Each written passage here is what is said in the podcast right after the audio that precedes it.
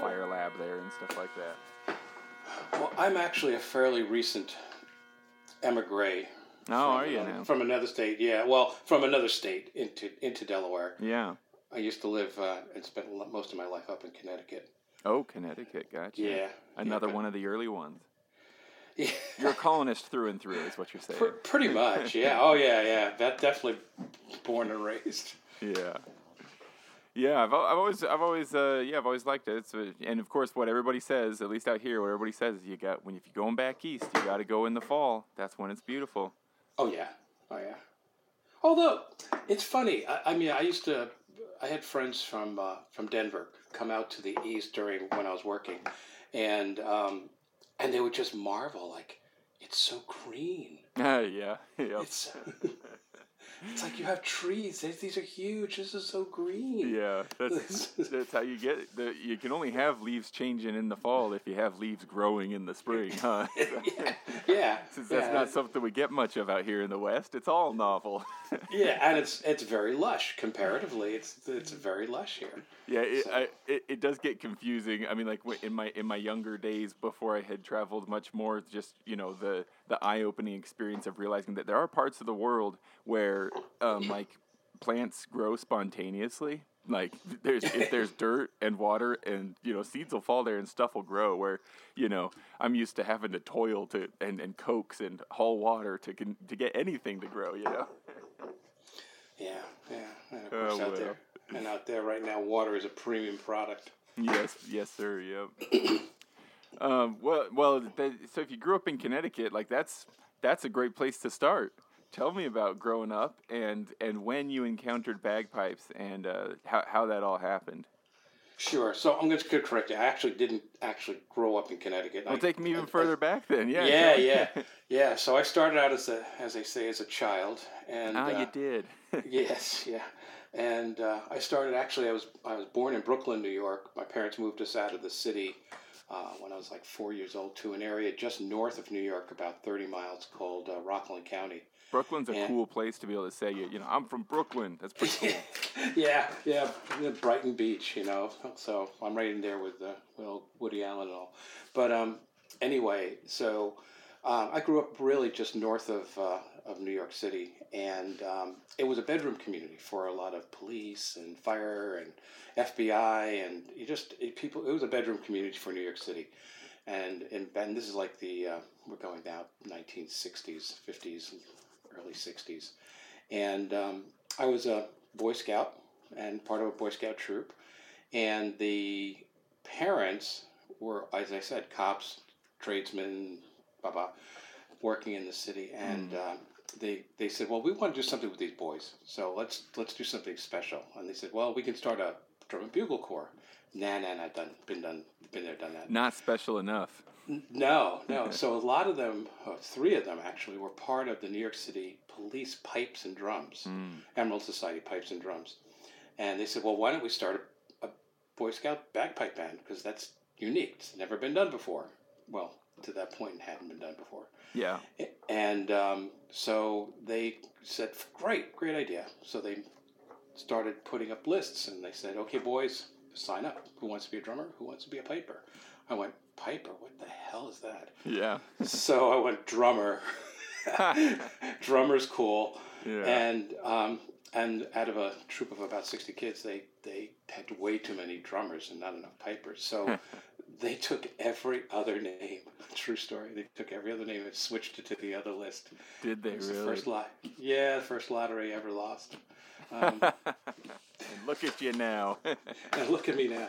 So, uh, but that's true. And uh, but as a you know little nerdy kid in the mid '60s, it wasn't bigger than the other guys. Didn't have you know the you know all the skills, and uh, so this was a this was cool, and I got good at it quickly. Yeah. So that kind of became my reason for continuing on actually. But we had this bagpipe band, Boy Scout bagpipe band, from like 1966 to 1968, nine when we started graduating high school. hmm And, um, and Sounds, I- sounds then- like it was kind of a bigger group too. Sounds like you got a lot of kids signed up. we had about we had about at our height about 14 boys. That's that's Um, enough people to make a lot of noise. Yeah, and then we expanded. Actually, we were one of the first uh, co-ed um, organizations in the Boy Scouts. We had a color guard of, of uh, um, you know mixed, mixed co-ed color guard. It, it's kind of embarrassing to say as a member of the bagpiping community, but you were in that case one of the earlier groups that was also uh, letting girls into the pipe band too. Oh yeah, It's- oh yeah. Actually, my Shocking sister- how long it took us to realize girls could play bagpipes. Yeah, well, and so to that point, my my original instructor, a guy named Al Bosworth, um, out of Teaneck, New Jersey, he um, he would come up and teach us, and then as his business got busier, he had to um, cut back a little bit. So he turned us over to um, a lady by the name of Lillian Lipchuk. So again, she was actually Ukrainian um, in her in her background, and just developed a love of pipes. As did Al. Al was Jewish, and he learned. He actually learned pipes from a gentleman in New York City, but it was an old Scot. He didn't want to teach him. Didn't want to teach him. So it's like, oh, you, you, you, you don't have it. It's in the blood. You know, you don't have it. You don't have it. Mhm. And he wound up camping out on his doorstep in in apartment buildings in the Upper East Side of New York, Upper West Side of New York, and um, eventually Murdo Buchanan gave in and started teaching my instructor to play. Mm. But when uh, but then he turned us over to this lady, Lillian Lipchuk, who um, took our band forward. Uh, you know, in, the, in its later years, like this is like 67, 68. Um, so yeah, yeah, we were ahead of all the curves. Yeah, yeah. It's like all of the all of the uh, silly prejudices and and uh, and like the uh, what do you what do you call it when people when like a group is insular? I'm trying to think of the I guess just insularity. You know, like there were, all those walls were already being broken down for you, huh? That's, Oh yeah, yeah, actually, and and and I s- experienced it directly because I think the first time I went to compete, which was uh, here, there at that time there was like A division, B division, so I was in the in the B division. There was um, I won't say his name, but there was a a, a judge, um, an older guy, and he it was my first time, so I'm nervous. You know, you're a kid, you're what. 15 at that point. Mhm. Naturally, And- a very nerve wracking situation. Yeah, yeah. judge and everything. Yeah. Yeah, yeah. So you, you signed up in those days. You signed up on the field, and you know you put your name in front of him, and he goes, "So what's your name?" I said, "It's Bruce Lazaroff." He goes, "Lazaroff? What kind of name is that?" I'm like, "I'm so screwed here." Yeah, He, yeah. he wanted to check your, your pedigree before you could even Well, play. well, yeah. He goes, oh, "Well, well, lad, yeah, let's see what you can do. Play, you know, do, do what you can." And I was like already shaken, you know. It's like, so Yeah. it's like, like Lazaroff. He goes, "Yeah." He goes, "Oh, okay, well, fine." So I pl- so I played, and I, and I did okay. I got through my tune. Great way to and- start a kid off, though. Just be like, oh, darn. Well, yeah, well, let's yeah, you- you're not of the blood. Got Yeah. it. Okay. So, um, but I was, I don't know, I had some real, I, I got really upset because we were there for the day for the band and everything, and at the end of the day, I, like I said, I, I, I don't know what possessed me. I actually re-registered. No, oh, like to play again? Yeah, but Oh. I registered this time as Ian Bruce, and I'm telling you, Did he was, you? yeah, I used my used my middle name first and my you know first name. Sounds sounds pretty darn Scottish, Ian Bruce. You know what can I say? I, if you want vanilla, I'll give you vanilla. You know. so um, yeah, I played again and actually scored better. Look at that. So it's like the, I at that point I hadn't I didn't compete again for about I think six years or something. I was so disgusted. Yeah. Well, it's it's interesting now. I, I want to keep hearing the story, you know, so I don't mean to hop around too much, but of course, part of the reason I wanted to talk to you is about your your uh, E Bel Air, um, your E Bello. Which one do you call it right now? Is it has it changed or is it both? No, no, no, no. So the company is E Bello, E Dash Bellow LLC. We we needed to create a you know something around the whole thing. Mhm. The the product is the EBelaire. Ah, gotcha, gotcha. Yeah, Belair. Um, and that's basically electric bellows for air, you know, air. So, um, It just And the- the, the reason I, I I wanted to hop to the product for a moment. I do want to come back to your story. It's just that the I wonder to what degree your early experience in in precisely what you just described um, might have uh, saved you from getting trapped in the insular thinking yourself. That like. I think we're all aware of it. We it, it's it's kind of a silly thing that in piping, and I think it's partly because of the military history that the that the competitive form of the the instrument playing has and stuff like that. Like there's this a really strong sense of there's only one right way to do it, and it's always been this way. And if you don't do it this way, it's wrong. I'm sure that you've met some resistance of people saying that's not how you play bagpipes. You know, this newfangled thing. Um, without regard as to like how this helps people get into piping, helps people who couldn't pipe otherwise pipe, that kind of stuff. Um, what, what what do you think? Do you think that if you had been uh, if your last name had been Macintosh and you'd you'd just been like part of the in crowd from the beginning, your mind wouldn't have even been open to the possibility of creating something like the the EBelaire? Well, so my early history and the creation of the EBelaire are unfortunately not connected. I don't know. I don't think they're connected in any particular way, other than uh, it's more like who I am, just as uh, where I've developed as a as a problem solver over mm-hmm. the years, and and how I perceive need. Um, because um, you know, kind of again skipping around a bit, my my whole life has been basically a generalist. I mean, mm. it, it, it it's all interesting. Kind of sums me up. Um, and in and that level of curiosity kind of extends from everything from tinkering with electric circuits to carpentry to you know to, to, to the music. But it's been effectively and i hate to say this but i i'm truly that old tinker guy you know and that's a terrible term i guess.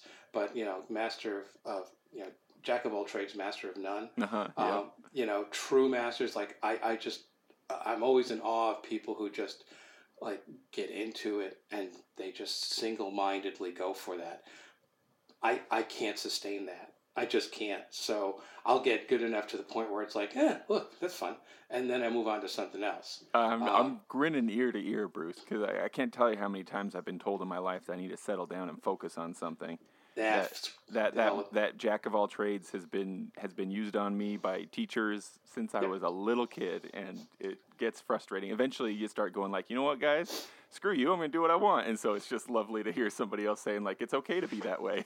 oh yeah, yeah. I'm now uh, so I mean I've I've gone through my career. I've been 45 years in, in IT, and and so here's here's the the, the Reader's Digest version. Mm-hmm. I when I went to college, I, I originally went the intent of becoming a medical doctor. But the first couple of years of school were not good. Um, I discovered, um, well, it was the 70s and the 60s, so late 60s, 70s. So you know what was going on then. So I discovered a lot of things mm. all at once. Yeah. And um, so nearly wrecked my GPA in, in short order and spent the rest of my college career trying to rebuild that. But we might say like you discovered other things, right? Yeah, it was life, definitely a learning experience. truly, life, truth, beauty, and the struggle. You know that. That's, so, um, but anyway, when I came out, um, I, st- I went to graduate school, had degrees in biology, and in the seventies, no, there was no work. So I went to teaching. I went from teaching. Um, discovered that you know that was when the computers were first starting to come into desktop form. Mm. And I started a, a, lab in the school because I saw the need. Um, par- parlayed that skill into a job in the in the commercial sector, and have basically from that point in on, which was 1980, did 45 years of parlaying. Um, you know, parlaying my skills of problem solving and the ability to pick up new things, learn, and integrate them into a career, mm. which which just recently, well, I won't say ended, but that part of that my career ended um, a couple of years ago, where I was a, considered an, what they call an enterprise architect at a major uh, health insurance company. Health insurance company. Mm. So um, you know, one thing leads to another needs leads to another. You just sort of need to be open to it. Yeah. And not and not worry the details because strangely every one of those stupid little steps along the way contributed to not only the creation of the EBelaire, but um, other things that I wound up being involved in, in terms of patentable mm. um, software, etc. You, you can't see where it's all going to come together 20 years before it comes together, but then it does come together, huh? It's a journey. Somebody gave me the best in- information, the best advice I'd ever gotten, which was that your career is made of all the jobs you've held over your work lifetime. That's your mm. career, you know. And the other piece of advice was security in this world is, is only as good as your ability to get another job. that rings true. Yeah. So, So so so then Bruce maybe maybe take me back again then and and carry me through those years and how bagpiping was or wasn't uh, present as well.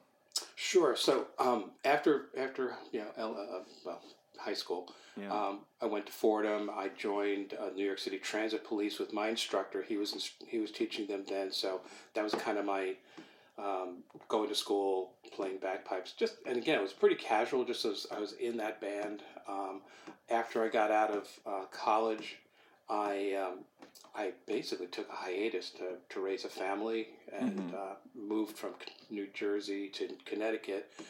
And then about 1988, um, got the bug to play again. Had you had you like been to a parade and heard some and thought, oh, I want to do that, or did it just kind of come out of you naturally? It, it was just I've had my pipes; they were crisping nicely in the, in the box, and uh, um, and I just missed it. You know, Yeah. I just I just missed it. I, I kind of, you know, you identify yourselves as uh, yourself as certain things, Mhm. and I always identified myself as a piper.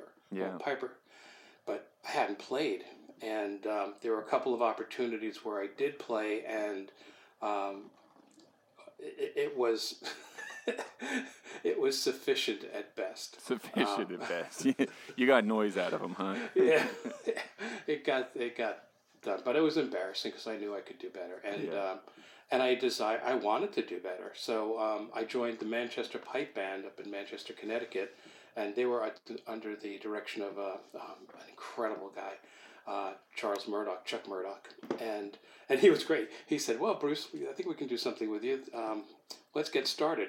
Turned out, I mean, everything was wrong. I did everything backwards. Um, it was just the, that was the tutelage I got. He, Yeah. My my instructor, who I thought was like the bee's knees, he just didn't have it all right either. But Yeah. I don't fault him. Um, it's just that okay, you know. He, he at least was getting getting something done, right? He was at least planting seeds. Yeah, yeah. So, so you know where you know where's beat placement grace notes, how they are how they're truly played. Mm. Uh, by the way, did you really know that the beat falls on the E grace note of the taorluath? It's like you God, yeah. so um, there was a lot to relearn, but I eventually got myself into shape enough to play with them in a grade two competition, um, and, uh, and and and I was having a ball. But then life again intervened, so I had to kind of drop back a bit. So I've been in and out for years in like a lot of local bands. There Mhm. was a Manchester Regional Police and Fire, which was uh, a, a, another band in Manchester, Connecticut, which is an interesting town because it had four pipe bands at one time. this Four little in town one town, man. That's uh, yeah, well, if you have the Manchester Pipe Band, which is the, one of the oldest bands in the country, and then they have people inside who are um, part of the British American Club and then part of the Irish uh, American Club, and then you have the, the service bands, you wind up with people with, um, and that's another aspect of piping. There's this whole social thing, hmm and that's a two edged sword. So, Mhm. um, so there were rifts that occurred, and people split off. So you had the British American Club guys forming the um, Stuart Highlanders, which eventually became the Manchester Regional Police, and you had the um, Irish guys. that seems only too fitting. Yes, Saint became St. Patrick's because I mean these. The Manchester Pipe Band practice in the Orange Hall, really. Um, really? So, um, wow, that's a. It's almost like somebody planned it. It's so it's so precisely perfect. Yeah, it just you know, but you, you can't like I said, you can't make this stuff up. But when you look at it historically, it's hilarious. yeah. Uh, because from our perspective today, it's like, you guys really got upset about stuff like that. Yeah. Um, anyway, um, so then, uh, so I've been pretty much in, I will say non, non, well, a mixture of competitive and and more than street bands, but hmm performance groups, and it- the Manchester Regional Police under um, uh, uh, under uh, their their leadership was able to get us uh, an invite to the Basel Tattoo back in 2011, and in 29, 2009 to Fulda, and again to St. Gallen's. So they were doing tattoos, Mm. and and those performances and those perf- those performances and those trips, I mean, they were just magic. They were totally formative. So much fun, right? oh my God, best fun you could have with your clothes on for two weeks. So, um, so anyway, on as part of my experience with people in Connecticut, made some really, really good friendships over the years, and um, one of these was with a, a gentleman named and his brother David and Ian Rankin, and um, and that's really where the kind of the story of the EBelaire kind of comes from Mm.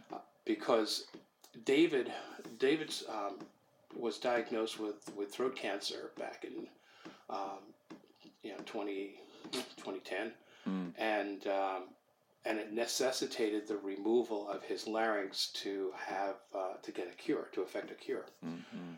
so um, I mean that just obviously just ends your bagpiping career right there Right, and like you mentioned, for for a lot of us, like you identify, you, you, you become it's so much a part of you, right? And so I could imagine that would have been really hard for him. and and to, to kind of focus just a little more on that um, his father emigrated from Scotland as as a piper Mm. um, played in the regiments for years um, came over as a piper he's taught his two boys to be pipers um, you know he they just went through their whole lives with piping as as a showpiece as a centerpiece to that to their lives and their connections to one another So this is a lot of things for him. It's yeah, probably memories yeah. of his father at this point, and connection to Oh. the family, and all that kind of stuff. but his his whole psychology was was shocked. I mean, Yeah. he, he just he became he became very depressed, you know. And, Understandably, and and there's only so much that uh, uh, electronic bagpipe devices, um, even small pipes, can um, can substitute for for what you were used to doing. I mean, he loves small pipes. He plays small pipes, but you don't parade with a small pipe. Mhm. You know, you Yeah. you don't go you, you don't do a lot of the things you do with socially with a small pipe that you do with the with the full. right. So much of what you can do with the small pipes is more by yourself in your kitchen, not Correct. Correct. not that it has to be that way, but that's the way it is. You know, it's uh, way it Yeah. Yeah. So um, You- You've and- introduced a new anxiety for me too, Bruce. I'm used to being terrified of losing my fingers. Now I'm terrified of having something go wrong with my lungs and throat too. I hadn't even thought of these things. Now I've- I've got a whole new set of nightmares to have. Hey, anything I can do to help. Yeah. But but here's the thing: I never introduce a problem I don't have a solution to. So Hey, there we go. So so anyway, um, so I'm in the hospital with his wife. He's recovering from the surgery, and the two of us are crying. yeah. And um, he's, I looked at her and I said, "Look, I Liz, I don't know how, I don't know when, but there's got to be a way to get David back up and playing pipes again." hmm and, and that's kind of where the story lay because I was still working. You know, you only have so much bandwidth in a day. I can't believe it's six o'clock or seven o'clock wherever you are. Um, and um, you can have more bandwidth if you force it. yeah, yeah, yeah.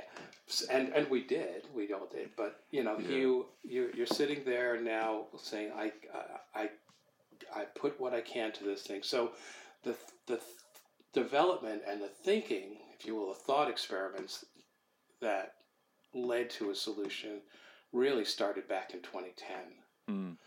and it was only oh let's see i mean i was down i was going down some really fun play things like uh, how about heel mounted pumps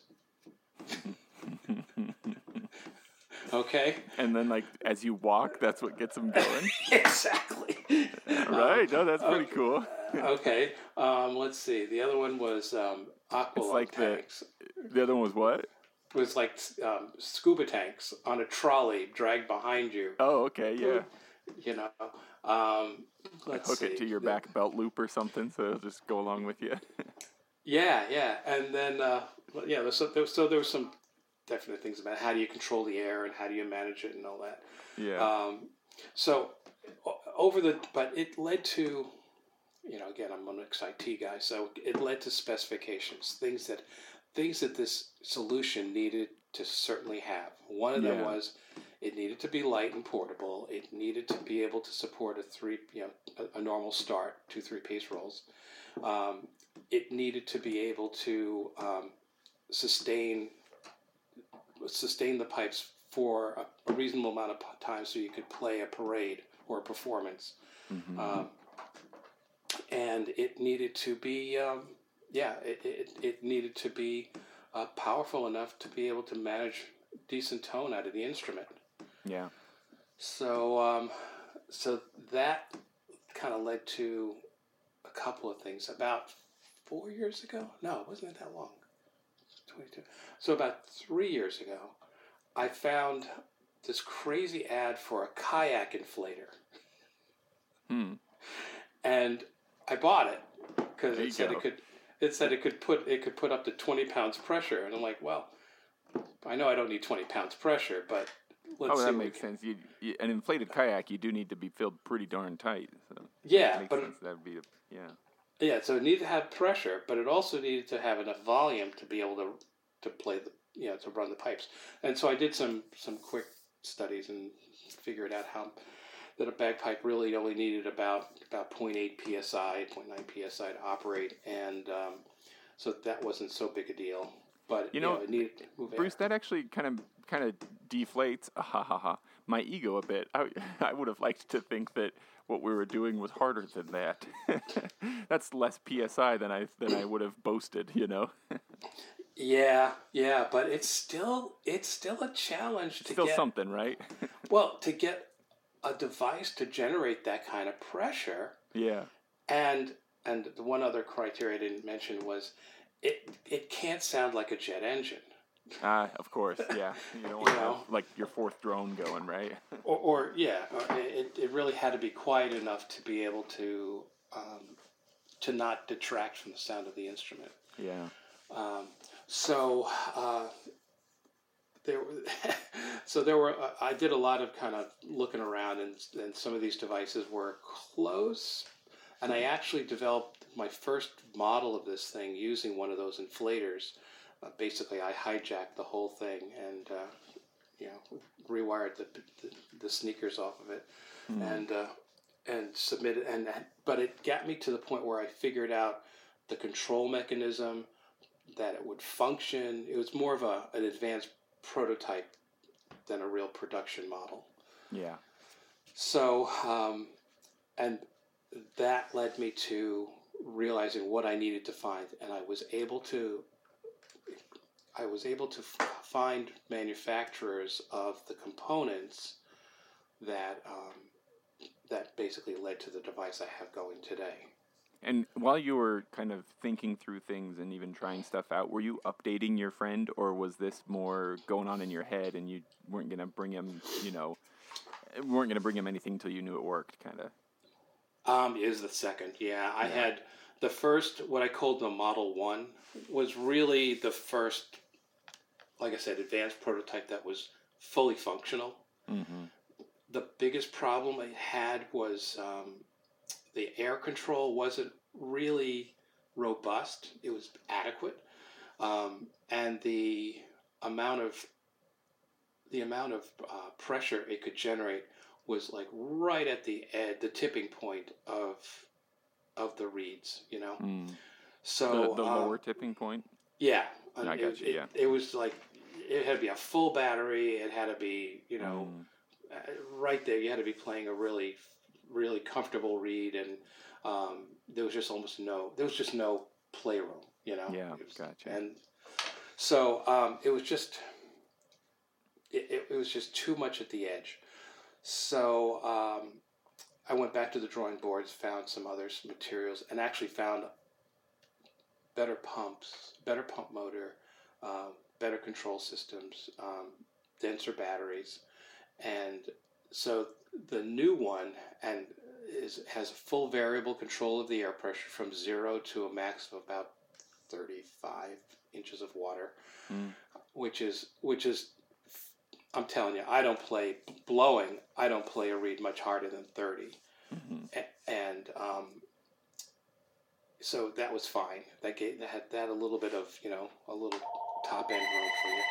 Mhm. Um, it also is fully variable, like I said, so you can adjust it minutely as needed because everybody's instrument's different. You know, Yeah. and the uh, and the final thing was the uh, it was portable. It was only a, it all weighed in at about four pounds. Yeah, that's that's one thing that's been really impressive to me. Is just like looking at the models of it and stuff is is just it's remarkably small. And four and a half pounds, especially hanging on a strap over your shoulder, that that's not that's not painful. No, no, that that that that that was worked out really really well, and that was of course a bit of a journey as well because um, I actually had to teach. I, I, I listened to your, your interview with David Stanley. Not that I, I'm Oh, yeah, happily, yeah. I'm happily to plug happy to plug his stuff because he and I talked actually offline.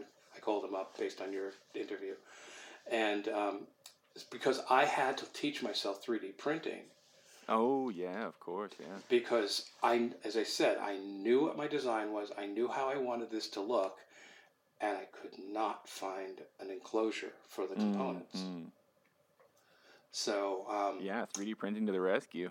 oh man, I, I'm, I'm a believer. I mean, it, it took a while certainly to teach myself it, but but again, that goes back to like, so I'm pre-adapted to do that stuff because that's what I've done my whole career. Right. and and it was just a matter of like, okay, sit down. I am a total believer in YouTube. I, Oh yeah, University for- of YouTube. That's right. Oh my God, YouTube forever. Um, You want to, And- you want to know a funny story just about like just what it's like to watch the times change. My oldest son, um, we he was probably like ten years old when we bought our first paper printer. We would just use like the local print shop when we needed on the odd occasion we needed to print something on paper. But we had had a 3D printer in the house since he was like, oh, let me quick maths. I can't, I'm not sure exactly, but probably like three or four and uh, it, the word printer or to print things it became clear to us when he heard people talking about it if it came up in conversation and stuff his assumption was 3d printing and the paper printer that we bought was such a novelty to him he thought it was the coolest and craziest thing that you could just like print a coloring page. It was blowing his mind. Isn't that isn't that crazy?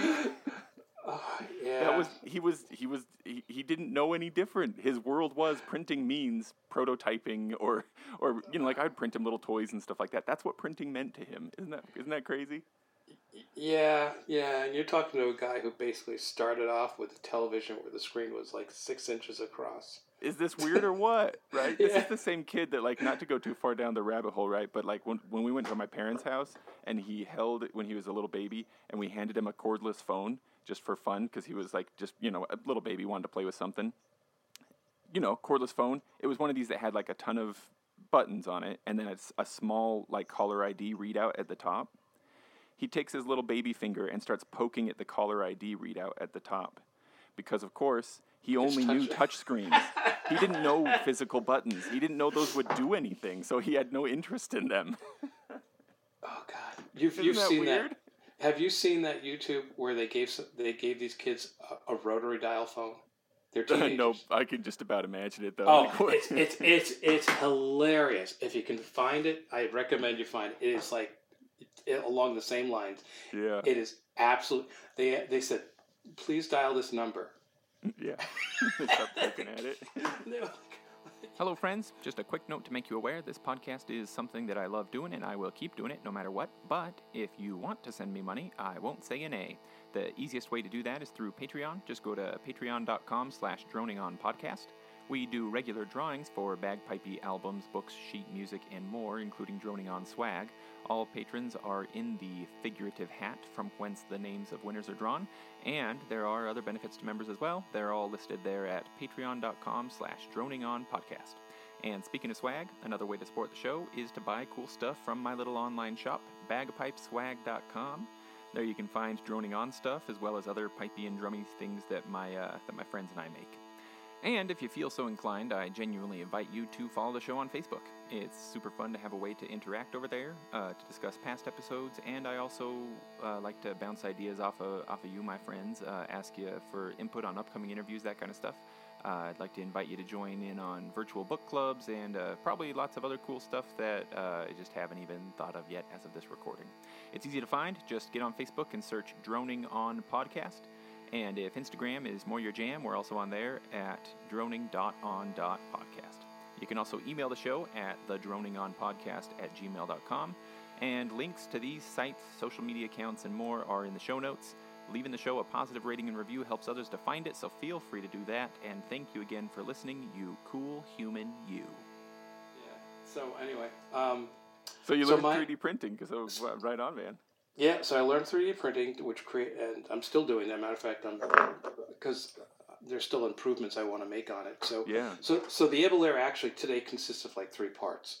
Um, it's the pump, which has the electronics for uh, the remote operation, um, you know, re- the wireless uh, receiver, Mm. and uh, the the speed controls for the motor and the motor itself and the battery. So that's all compacted into that into the the box. I didn't realize it was wireless. You know, looking at the model where it's got the air the air hose, you know, to go from the pump into the blow stock, I assumed that you'd run wires through that as well. Nah, this is this is 21st century, man. That's right. Yeah. um, I got I got to catch up even in my That's, thinking here. that's a 50s that's 50s thinking 1950s thinking yeah. Oh, that's cool, Um, man. Yeah, so it's it is wireless, and um, the the wireless control head, if you will, um, is what looks like a blowpipe, Mhm. and that just that attaches to the hose, which of course goes into the the blow stock, the blowpipe stock, and um, so that becomes the you know a fairly integrated unit that at least mimics the appearance of a normal blow stick. and, and the experience for the piper, where they they do the puff of air to start it. That's uh, I like that. That's rather than hitting the Yeah. button or flipping a switch, it just feels so natural. Yeah, exactly, exactly. And that was another thing; it had to operate like a regular bagpipe. You, so, Mhm. so you can effectively start and stop um, your pipes um, under a three-pace roll. You know, right. command. You got to have your strike ins and your clean cutoff. Mm-hmm. Mm-hmm. Yeah, and so um, so it, it it behaves really really well and very predictably. Um, the the, uh, the and the batteries are replaceable. I'm using uh, standard. Well, I'm using Milwaukee style uh, lithium batteries, and they just simply pop out, plug another one in, and you're off and you're off and going again. It- So that, uh, that was one thing too I thought was so delightful. Just as I was looking at the pictures of it and like trying to imagine using it, like initially I thought, oh, that's interesting. Like it's handy because it's a it's a battery form that is like has been being manufactured for a while, so it's readily available. So like it makes sense for those reasons. But then I thought to myself, what if I was like in a parade or something using this? Like compared to an internal battery that would need to be charged where you can't swap it out, or even compared to like a camera style battery, you know, that would be a lot harder to grab hold of. This is like it's it's it seems to me like this would be the easiest thing. It's something you can grab onto. You can pop out the old one, pop in the new one, and keep going a lot more quickly than other other kinds of power sources. Um, was that in the thinking for why to do this, or was that just a convenient um, side side effect? No, that was absolutely the part of the thinking. That was, Yeah. that, yeah, it had because I knew that the bat one battery. Well, you know, batteries batteries fade. You know, Yeah. and uh, and you needed to have the ability to either stop and plug into a wall or Mhm. conveniently parked car, or um, or just pop a new battery in. And the batteries are small enough. The lithium batteries. These are six amp hour batteries, and and they can get about thirty minutes of play out of out of a battery.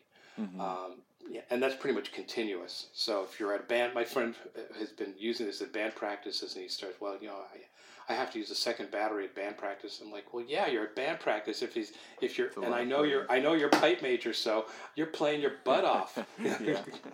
Some people So- band practice, maybe he'd be okay, but not that one, huh? yeah, yeah. But if you were doing a regular parade, um, that one battery could very well suffice getting you through a one or one and a half mile parade because you're Yeah. you know how that goes. You play a set, you stop. You walk Right. you walk a block, you play a set, you stop. So um, and that was my goal. Again, you, I wanted to be able to enjoy parading again without, you know, without, without being burdened. Um, so I'm so also having fun imagining him with like one of those like uh like Emiliano Zapata style like uh ammo belts across his chest of drill batteries. Drill So he- batteries. yeah, just pop it out and throw in another one. Yeah. Yeah, actually, though, there's um, I just found um, there is th- available. Um, so I'm getting a six-hour battery, six amp hour battery. There's nine, there's a nine-hour amp hour battery. Mm. So um, so more power.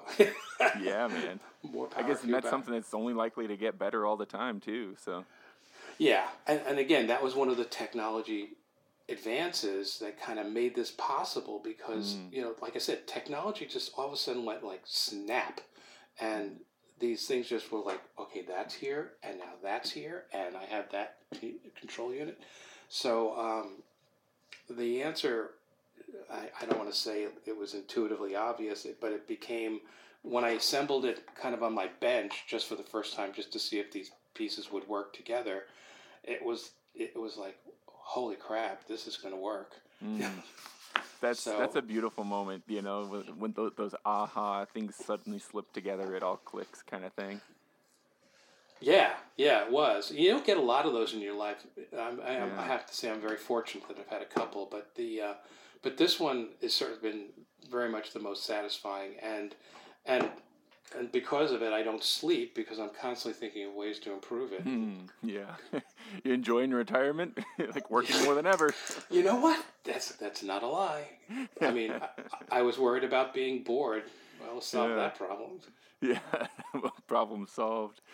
Uh, it, it, it, there's there's a part of this that that I feel like is um, maybe it's like a generally applicable principle. I don't know. Maybe this is silly. You tell me, Bruce. But it seems to me like I've heard before as I've run in like songwriting circles. You know, uh, like uh, people who who write music for themselves or for other people. That if you want to write a really good song, sometimes a really good strategy is to make it really specific. You know, you don't necessarily have to make the lyrics so spe- specific that a person could hunt down the town that you're talking about in your, in your song, right? But if you've got a really specific place, person, experience, etc. in mind, write a song about that, and it's amazing how generally applicable it will be. Um, whereas if you try to write a, a song that's so generic that you think everybody will like it, you know, then it's maybe not going to hit quite as well. And it just seems to me like not only was there a very specific person in mind, you know, for this for this uh, the application of this product, there there there was also like it, was a uh, an emotionally laden situation as well, you know.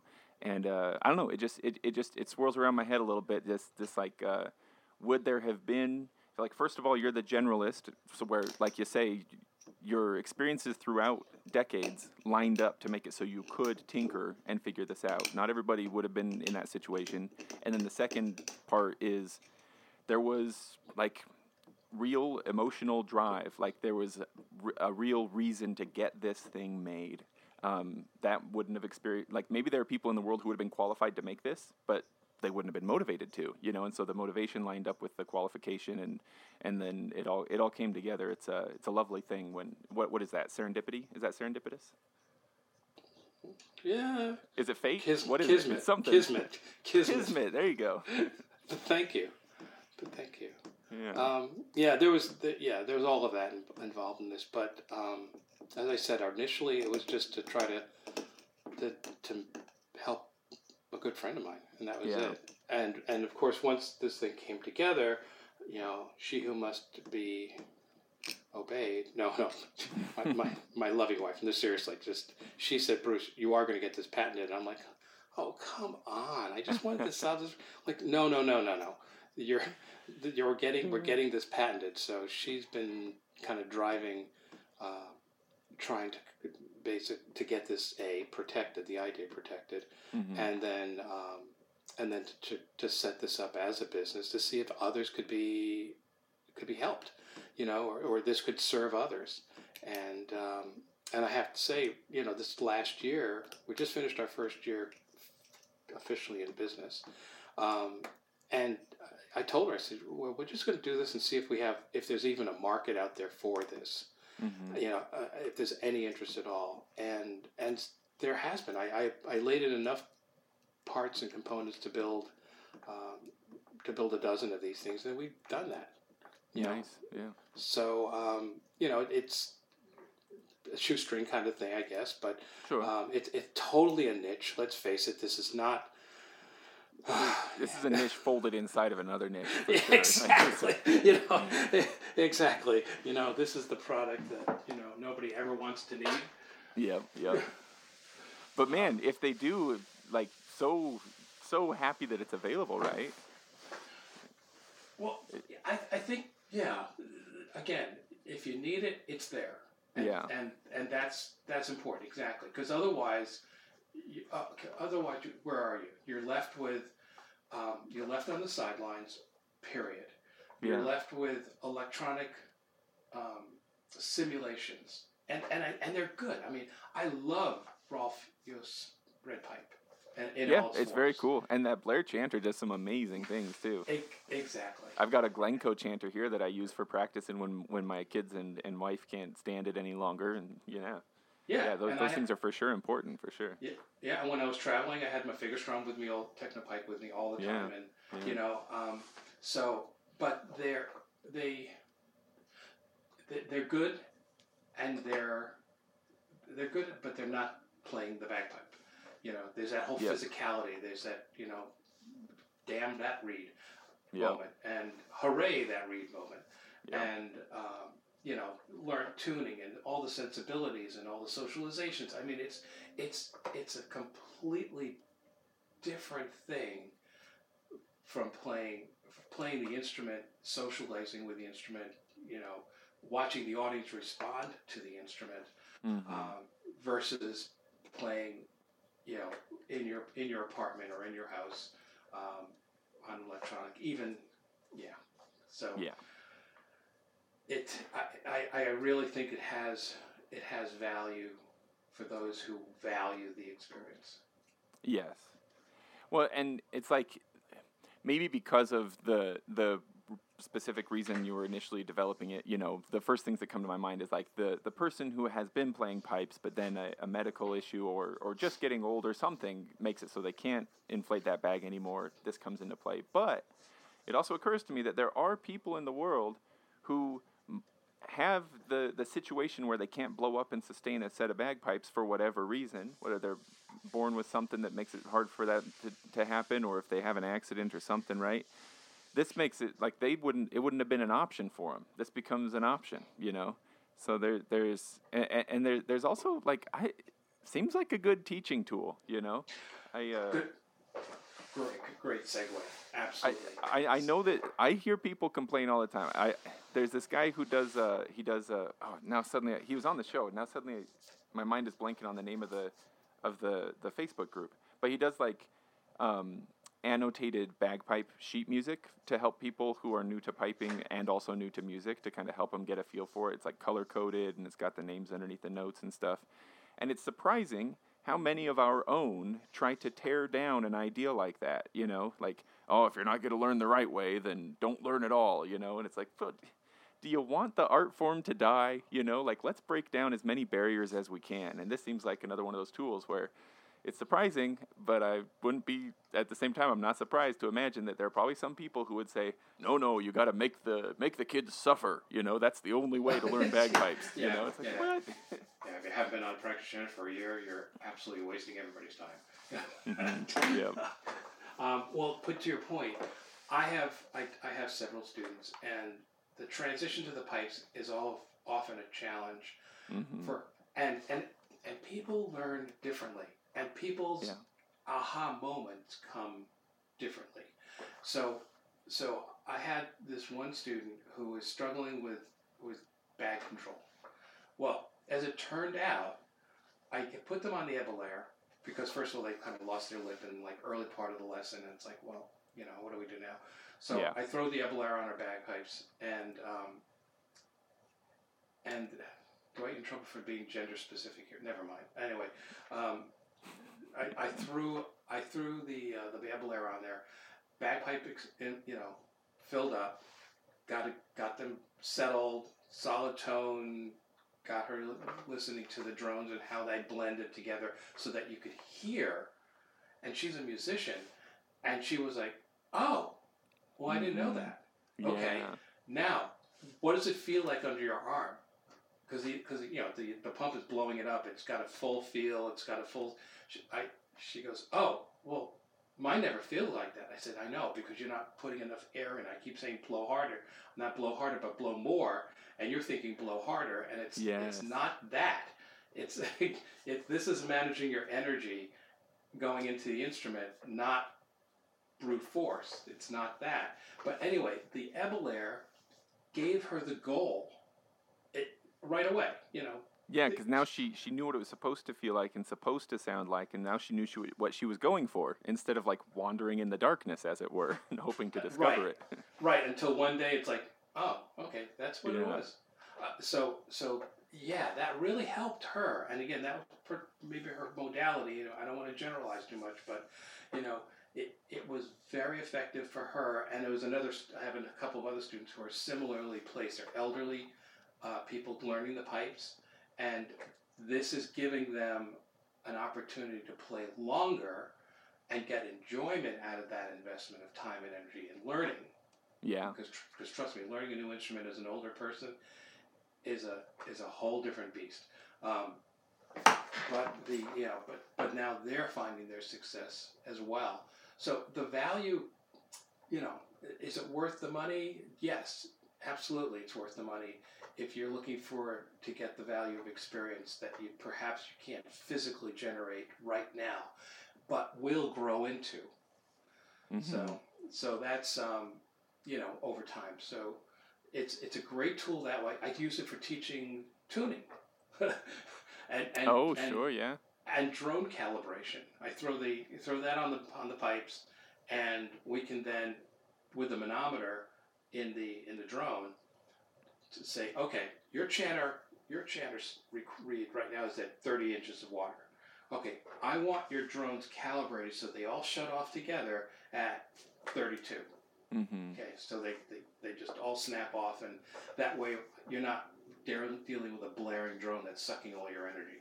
yeah, So so I'll put I'll put it on. I'll cork up the chanter stock, put the EBelaire on, pop up the pressure to 30 inches of water, and then lean on the bag. And at 32, that drone should go off. hmm If not, make an adjustment. Move on to the middle drone, move on to the bass drone. And at the end, I should have a whole set of, of drones calibrated to pretty much shut off at the same time at about 32. And I didn't have to put my mouth on their instrument. I didn't have to do, I didn't contaminate them with, you know, or get contaminated by them because that's another consideration in these days. Well, and they and they get to see it too. Like like if you were putting your mouth on the instrument, it's hard for you to describe what's going on while you're doing it. And if they're blowing up the instrument, it's hard for them to pay attention while they're Yeah, doing it. You know, you yeah. kind of can kind of quiet the noise in a way, um, and make it so you can focus on what you really want to focus on. And, and that's exactly it. It's, it becomes a function of doing things in an orderly, systematic way, which I think, uh, you know, Andrew Douglas is a great proponent of doing. Yeah. You know, so I think this, again, enhances our ability to teach this, the instrument and demystifying, that's a good word, demystifying some of the, uh, the more arcane parts of this art. Which there are plenty. There's there's plenty to demystify for sure. Yeah, Uh, yeah.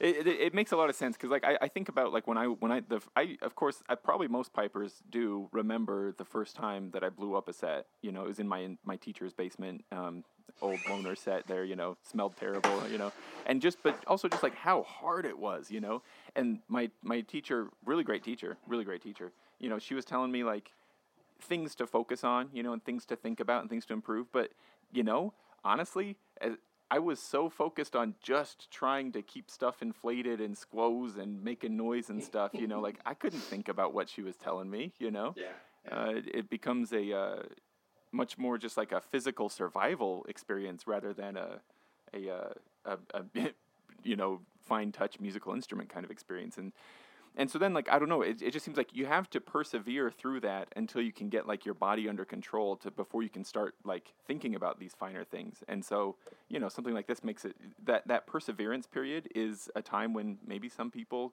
you know, quit. And we don't want people to quit. We need more people playing pipes. Got to keep this stuff alive.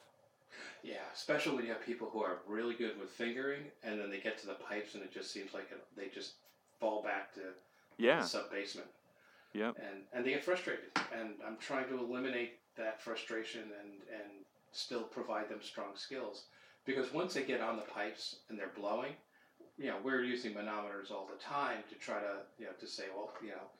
You saw where you saw where the able. That's the number you want to put yourself at, and you want to stay there. And they Mhm. say, but I can't. Well, I can't keep it that steady. Well, yeah. Well, you're not electronic. You don't have a battery plugged in you, so you know, deal with it.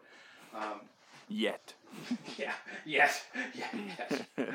no, I ain't going there. Um, but the uh, yeah, it's it's turned out to be a very very valuable tool to for me teaching pipes, and I, I have a small band up here as well.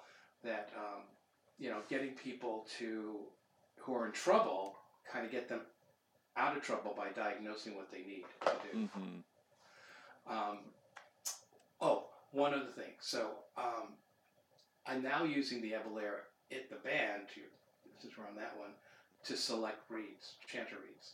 Oh, Yeah, well, COVID, you know. Um, right. Yeah. I've, well, I mean, we're all real sensitive to to infection these days, whether it's Mhm. COVID or flu or whatever. And you know, we've we've how many? I mean, it was just given. If there's something wrong with somebody's reed on on parades, you pulled out their chant, you stuck it in your mouth, made an Yep. adjustment, put it back in, right? Yep. That, that was just the way it was done. And if there's something really wrong with it, you might even lather up a bunch of spit to shove through it on purpose. You could. It's been heard. I've heard that's been done. Yeah. Yep. so so um, no more. So I uh, what I what we do now is I have uh, I'll take the EBelaire. Um, I will have some have wipes for the for the that it's it's waxed hemp. So I just wipe that down, plug it into their into their blowpipe stock. Find do kind of a feel for where their instrument is, where what reed they they need. Yeah. And then if they're playing about, you know, take 30 inches of water, um, I'll go to my supply that I've checked out in my pipes and labeled 30 inches of water and give them one of those reeds. And Mm. if it, and they're usually already checked out, so we're good. Um, but it effectively removes the the mouth blowing from um, from the from the equation. Now, of course, if they if they for whatever reason um, contaminate the reed, uh, well, actually, as soon as it goes into their instrument, it's contaminated. I'll then take the reed out and, and bring it home in a separate container and then you know, sanitize it in some Everclear or something. hmm Yeah. But but that's once again, it's it's a it's a tool that kind of removes variables that makes it possible for you to focus on one thing. So then you can Yeah. have your reeds categorized. Like you know, like I've also gone through like a pack of new reeds and just with my mouth blown on them to try to get a feel for like. And then like you know, I lay them out in like a range of like, all right, the hardest ones are to the left and the easiest ones are to the to the right, and so that's how I'll hand them out. You know, to the new players, they get the ones from the right, and the old players get the ones from the left. You know, but that's not very precise. You know, and especially after doing even a short little test on 12 reeds, is your 13th and 14th and 15th reed is my perception of how hard that is going to be as accurate as my perception on the first, second, and third? Probably not, right? So, Ex- exactly, exactly. This become this makes this a, a whole lot more of a repeatable process and a lot more precise and consistent. Absolutely, I gotta remember that one. That's a good one. You're right. let me, I'll, I'll write you a blurb, man. All right, all right. Author, authorial credit gets. Yeah. But, Well, um, Well, yeah. What what else do would you? Is there anything else that comes to mind about the product itself that you'd like to share? We're, we're I, I only ask. I, I don't mean to rush you in any way. Just we're getting close to episode length, you know. So if you Oh. if you do have other things, we can and we can talk for a lot longer too. So just what else? No, that's fine. Um, yeah, no. So? There's a couple of things in the in the works. I actually have, um, you know, more power. Um, More power. yeah, there's a, I have a new. I have. A, I found another pump motor that I want to tinker with. Your Um, your aspirations of power are far more like benign and pleasant than some people's. I know. Yeah, I guess. But anyway, you know, you know, more more pressure, more more fun. I don't know. So, Yeah. so anyway, th- there's that. This this work on the pump itself. Um, actually, where I'm right now is I'm making uh, some incremental improvements on the hoses, on the connections, and the uh, the wireless control unit right now is limited to a puff. Um, hmm I'm uh, go in this year, 2023. We're going to introduce a version of it that allows you to do a sip. Oh, turn- gotcha. to- yeah, so it's a puff or sip um, to get the activation. And the third thing is um, a bite switch for people who Mm. are, are, you know, even uncomfortable with that. So you can just do a little little nip, and uh, that's a nip on the on the bulb, not more commonly. Right, I got you. Um, Yeah. so, hey, yeah. if you if you want to keep increasing uh, accessibility, there might be someone out there who needs that. So Yeah, yeah, a little nip with every bite. You know? Yeah. Um, so um, yeah, so it'll be a small bite switch to activate it uh, for those who are more comfortable doing that. So there's a couple of op- operational improvements, and um, and I'm also always working on. Impro- that's why I want to talk to Dave uh, about the the product itself, the the actual um, 3D printing. I, I, I aside, I, I didn't want to three. Once I had the design, I wanted to hand this off to be professionally uh, produced. You know, yeah, yeah, the, the cases and the and the injection molding or something, right? Yeah, yeah. Well, um, no.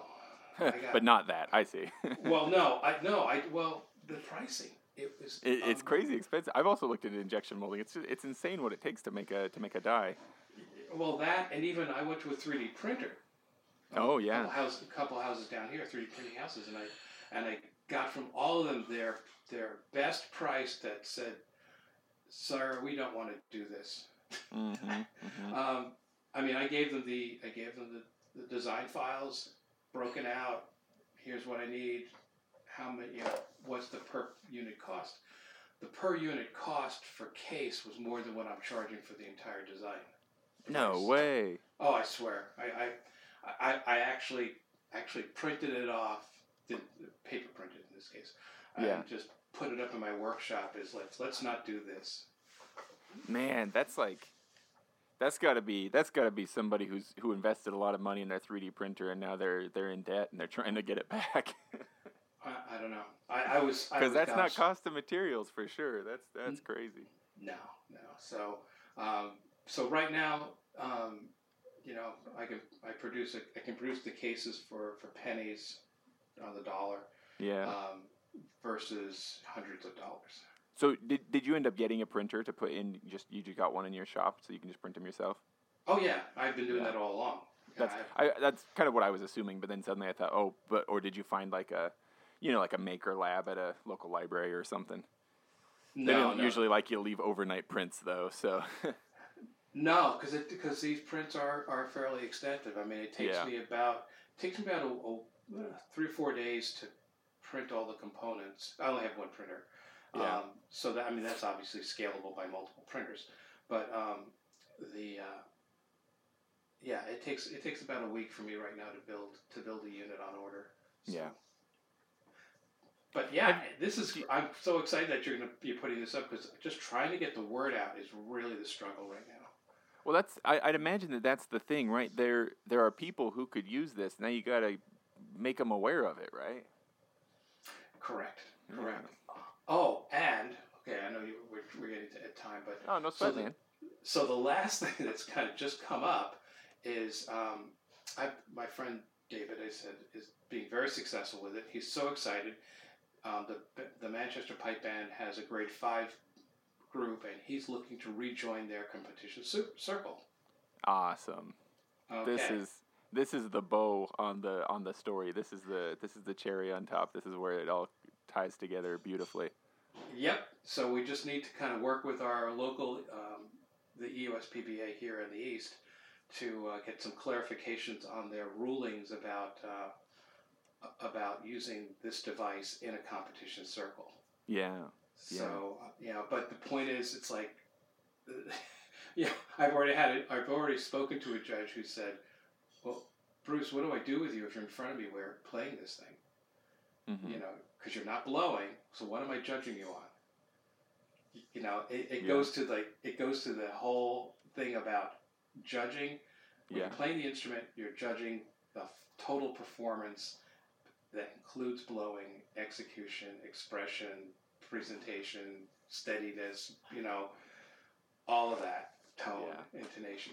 So, does this somehow warrant a separate class of comp- competitor, or Mm. is this, you know, something that I don't know, but I'm I think we're going to be challenging the the rules here shortly. Totally makes sense. But, you know, I can understand it from both sides, of course. You know, like Mm-hmm. you gotta have as even a playing field as possible, but then you also don't want to be exclusionary either. So Hey, there you go. So I think it's going to be. I think inadvertently, I think I'm going to be challenging some of those precepts that we talked about from at the very beginning. yeah. Well, and we might we might we, we might just end right there too. But it does just it, it also occurs to me that like this is the same kind of I've I've heard people talk about like what do you do with a piper in a in a wheelchair, because walking, you have these these percussive incidents when you take a step that might throw off your your steady blowing, and so you're compensating for that. Whereas a wheelchair can be gliding in, so is that giving them an unfair advantage as they march in if somebody's pushing them in a wheelchair? You know, I don't know what if that's- I don't know what competition circles you've marched into. I was gonna say, that's been pretty horrible. well, I was also going to say like that's some pretty tight, tight scrutiny on the the march in too. You know, like is there nothing else that could maybe just be a deciding factor? You know, like while they're playing their set, but you know, the- m- I guess that's more just to say like people will scrutinize every little thing they can for sure. Well, and, and, and I've seen exceptions already because I, I remember going to uh, one of the championship games and uh, there was a I think it was a I can't remember the name of the band, but it was a, an upper level band. The bass drummer needed to have his drum brought onto the field. uh, Oh, like he back problems or something. yeah, whatever. I don't know Yeah. what it was, but but he um, but he had it, he had to have it put on a stand in the circle so he could play, Mhm. and um, that was kind of I'd never seen that before. But you know, I think a combination is going to be the is going to be and and openness is going to be the watchword going forward here. I don't want to exclude anybody, especially somebody who's put, done the work to play, to learn the sets, to to you know do everything else. It's, it seems a little bit unfair to exclude them because they've overcome their their disability. Yeah. No, I'm with you, man. And and and I don't know. Have you have you followed this? Uh, you know the radio program Pipeline that, that the BBC has probably taken off the air. Um, yes, I, I've yeah. I, I don't catch I- it every week. Yeah, I don't catch it every week either. But but but but I did see a piece that um oh what's his name? Is it Gary West? Is that the host's name? He had, he'd written where he's just he's just was talking about being worried about you know the longevity of the art form, uh, that kind of thing, and you know like like people can you know th- there's more there there are more there's more to piping than just competition of course you know like there are other kinds of bagpipes other styles of play all kinds of stuff you know. Um, but it does seem to me like in general any attitude that that keeps people out doesn't serve the longevity of the art form you know. It's like you, every every barrier you can remove is good because if it lets more people in that's gonna keep it going for longer that's more students that become teachers you know it has residual effects whereas if you if there's a barrier that keeps people out, that's one fewer person that would have maybe innovated, you know, might, maybe would have taught a lot of people, maybe would have started a new band, all that kind of stuff. Yeah, and, and everything you've said so far pretty much applies to the world of the Great Highland Bagpipe because if you want to think about it, bagpipes go back, I mean, how far? I mm-hmm. mean, really in time. And you got to imagine the first guy who came up with a with a tied in stock, you know, Mhm. in, in Scotland. I mean, that was a huge technological innovation. Mm-hmm. The- you know, bellows, adding bellows and creating an indoor pipe to a, an arm-driven bellows Yeah. was another massive, you know, step in a, a step into a new direction. Yeah. And then, and as far as I'm concerned, the next best invention was was um, artificial reeds and zippers. Mhm. Yeah. Yep. I love zippers. I'm a major fan of zippers. Anybody who's lost a drone reed in their bag is a pretty quick believer in the zipper. well, my mother, my mother thanked thanked heavens when I came in with an artificial bag, and um, uh, and she was elderly at that point because she said, "Oh, thank God, you're not going to be blowing Robertson seizing up into the ceiling anymore." Oh. Because I would heat the can over the gas burner. Because yeah. I can do that. I can just warm it and it won't go pop. Shoot. Uh, but yeah, um, yeah. I think we have to be open to innovation, and I think it, within our world of the of the Highland bagpipe, um, we, we're going to be challenging some of the the set thinking, and we're going to have to kind of force everybody to be a little bit more open, and whether that means a new category or that means just you know a, a doctor's note that says you you need to do this accommodation mhm. you know, um, it, we'll see where this all lands. But uh, right now, for now, I'm just very happy to have been able to be part of getting at least one man and a small group of people who bought the product back up and playing their pipes again. Yeah.